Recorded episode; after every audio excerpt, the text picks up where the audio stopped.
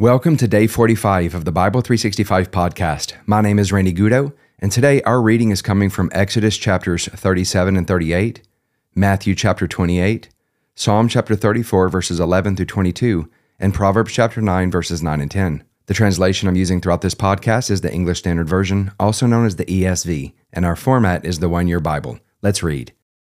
Exodus chapter 37. Bezalel made the ark of acacia wood. 2 cubits and a half was its length, 1 cubit and a half its breadth, and 1 cubit and a half its height. And he overlaid it with pure gold inside and outside, and made a molding of gold around it. And he cast for it 4 rings of gold for its 4 feet, 2 rings on its one side and 2 rings on its other side. And he made poles of acacia wood, and overlaid them with gold, and put the poles into the rings on the sides of the ark to carry the ark. And he made a mercy seat of pure gold. 2 cubits and a half was its length, and 1 cubit and a half its breadth. And he made 2 cherubim of gold. He made them of hammered work on the 2 ends of the mercy seat, 1 cherub on the one end, and 1 cherub on the other end. Of one piece with the mercy seat he made the cherubim on its 2 ends. The cherubim spread out their wings above, overshadowing the mercy seat with their wings, with their faces one to another. Toward the mercy seat were the faces of the cherubim. He also made the table of acacia wood. 2 cubits was its length, 1 cubit its breadth, and 1 cubit and a half its height. And he overlaid it with pure gold, and made a molding of gold around it. And he made a rim around it, 1 handbreadth wide, and made a molding of gold around the rim. He cast for it 4 rings of gold, and fastened the rings to the 4 corners at its 4 legs. Close to the frame were the rings, as holders for the poles to carry the table. He made the poles of acacia wood to carry the table, and overlaid them with gold. And he made the vessels of pure gold that were to be on the table, its plates and dishes for incense, and its bowls and flagons with which to pour drink offerings. He also made the lampstand of pure gold. He made the lampstand of hammered work, its base, its stem, its cups, its calyxes, and its flowers were of one piece with it. And there were 6 branches going out of its sides, 3 branches of the lampstand out of one side of it, and 3 branches of the lampstand out of the other side of it. 3 cups made like almond blossoms, each with calyx and flower, on one branch, and 3 cups made like almond blossoms, each with calyx and flower, on the other branch. So for the 6 branches going out of the lampstand. And on the lampstand itself were 4 cups made like almond blossoms, with their calyxes and flowers, and a calyx of one piece with it under each pair of the 6 branches going out of it. Their calyxes and their branches were of one piece with it. The whole of it was a single piece of hammered work of pure gold. And he made its 7 lamps and its tongs and its trays of pure gold. He made it and all its utensils out of a talent of pure gold. He made the altar of incense of acacia wood. Its length was 1 cubit, and its breadth was 1 cubit. It was square, and 2 cubits was its height. Its horns were of one piece with it. He overlaid it with pure gold, its top and around its sides and its horns. And he made a molding of gold around it, and made 2 rings of gold on it under its molding, on 2 opposite sides of it, as holders for the poles with which to carry it. And he made the poles of acacia wood and overlaid them with gold. He made the holy anointing oil also, and the pure fragrant incense, blended as by the perfumer. Exodus chapter 38. He made the altar of burnt offering of acacia wood. 5 cubits was its length, and 5 cubits its breadth. It was square, and 3 cubits was its height. He made horns for it on its 4 corners. Its horns were of one piece with it, and he overlaid it with bronze. And he made all the utensils of the altar, the pots, the shovels, the basins, the forks, and the fire pans. He made all its utensils of bronze. And he made for the altar a grating, a network of bronze, under its ledge, extending halfway down. He cast 4 rings on the 4 corners of the bronze grating as holders for the poles. He made the poles of acacia wood and overlaid them with bronze. And he put the poles through the rings on the sides of the altar to carry it with them. He made it hollow with boards. He made the basin of bronze and its stand of bronze from the mirrors of the ministering women who ministered in the entrance of the tent of meeting. And he made the court. For the south side, the hangings of the court were of fine twined linen, 100 cubits. Their 20 pillars and their 20 bases were of bronze, but the hooks of the pillars and their fillets were of silver. And for the north side, there were hangings of 100 cubits. Their 20 pillars and their 20 bases were of bronze, but the hooks of the pillars and their fillets were of silver.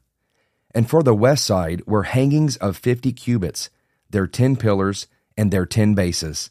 The hooks of the pillars and their fillets were of silver. And for the front to the east, 50 cubits. The hangings for one side of the gate were 15 cubits, with their 3 pillars and 3 bases. And so for the other side, on both sides of the gate of the court were hangings of 15 cubits, with their 3 pillars and their 3 bases. All the hangings around the court were of fine twined linen, and the bases for the pillars were of bronze, but the hooks of the pillars and their fillets were of silver. The overlaying of their capitals was also of silver, and all the pillars of the court were filleted with silver, and the screen for the gate of the court was embroidered with needlework in blue and purple and scarlet yarns and fine twined linen.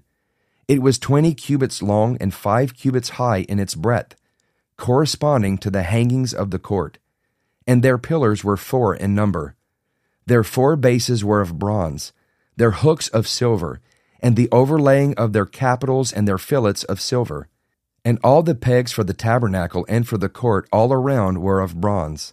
These are the records of the tabernacle of the testimony, as they were recorded at the commandment of Moses, the responsibility of the Levites under the direction of Ithamar, the son of Aaron the priest, Bezalel, the son of Uri, son of Hur, of the tribe of Judah, made all that the Lord commanded Moses.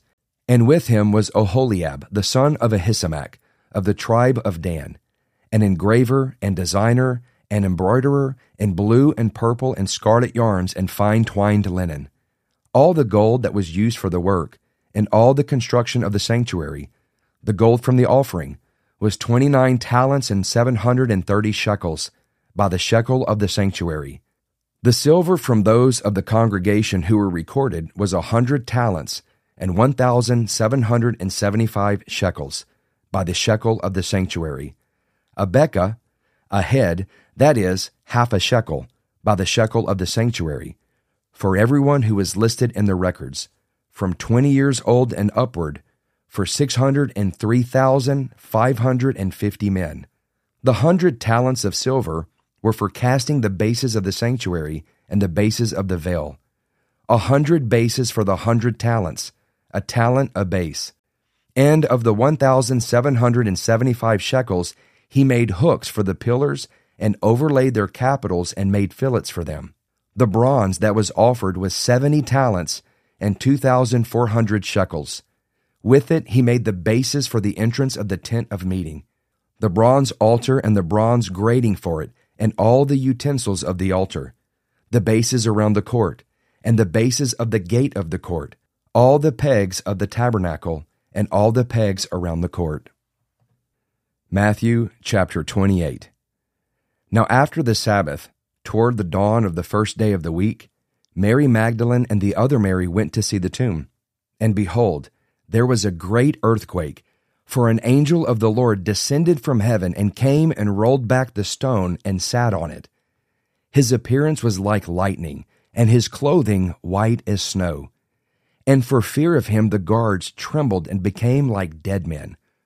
But the angel said to the women, "Do not be afraid, for I know that you seek Jesus who was crucified. He is not here, for he has risen, as he said.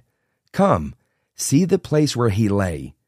Then go quickly and tell his disciples that he is risen from the dead, and behold, he is going before you to Galilee.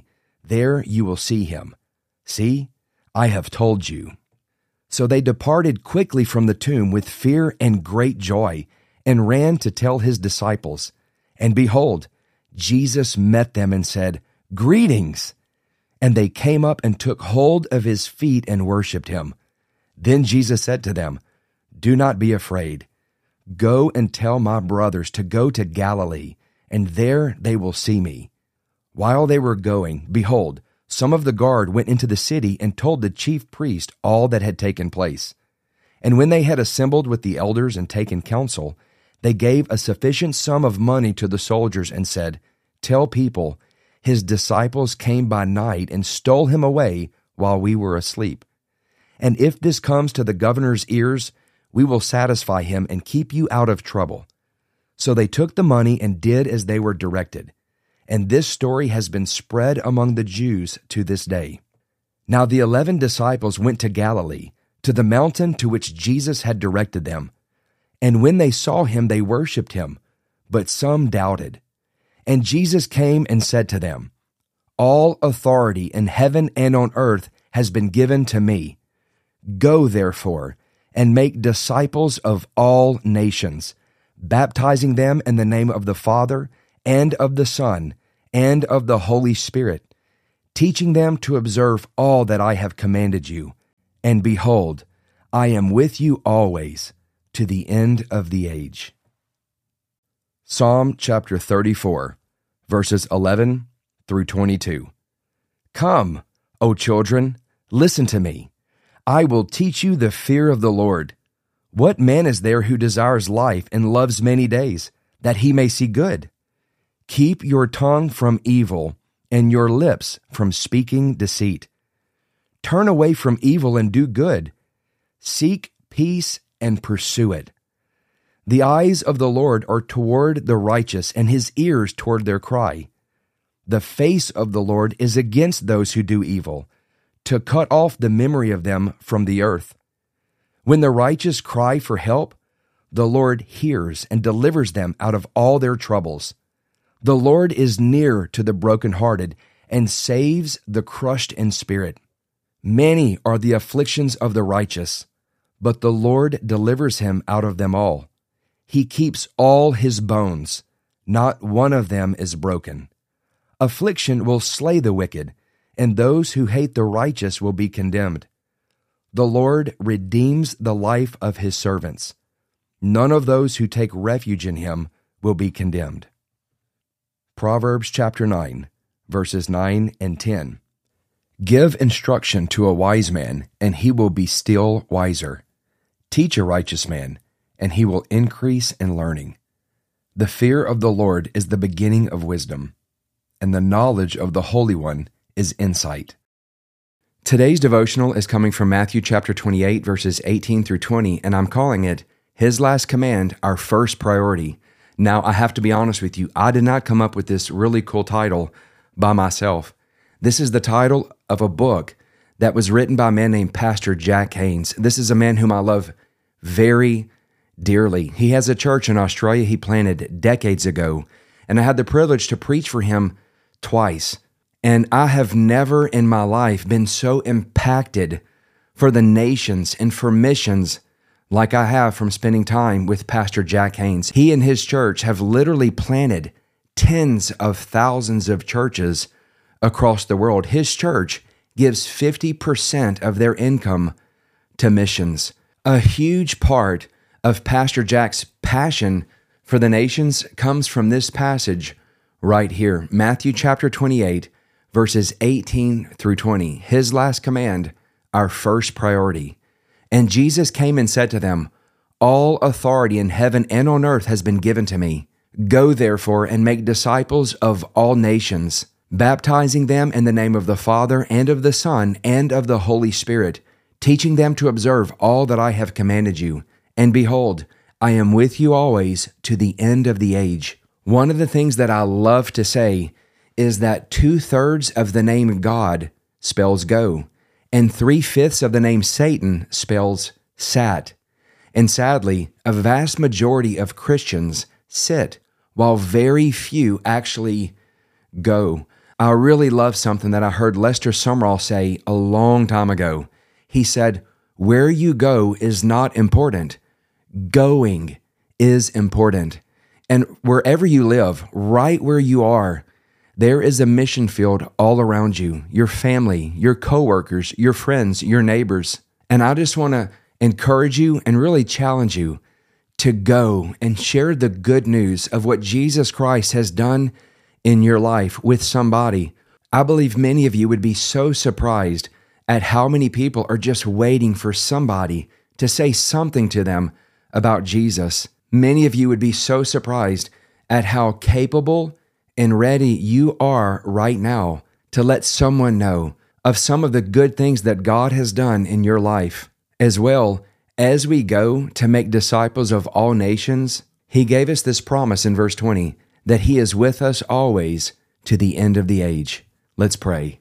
Father, we come to you in the name of Jesus, and I just want to say today, what an incredible privilege it is to share the good news, the gospel of Jesus Christ to the nations. Fill our hearts with compassion and with passion for others. Help us to overcome fear and give us wisdom in what to say and when to say it. And God, I thank you that when we do go to share the gospel with other people, we pray for those who are going to hear, that you'd open up their ears, that you'd open up their eyes, and that you'd soften their hearts so that they can receive. Draw us close to you by the presence of your Holy Spirit and reveal your Son to us. We ask all these things in the precious name of Jesus. Amen. Well, I sure hope you enjoyed today's devotional. If you're getting something out of the Bible 365 podcast, consider sharing it with your family and with your friends. Please continue to pray for me. I'm praying for you. Have a great day, everyone, and I will see you tomorrow with Day 46.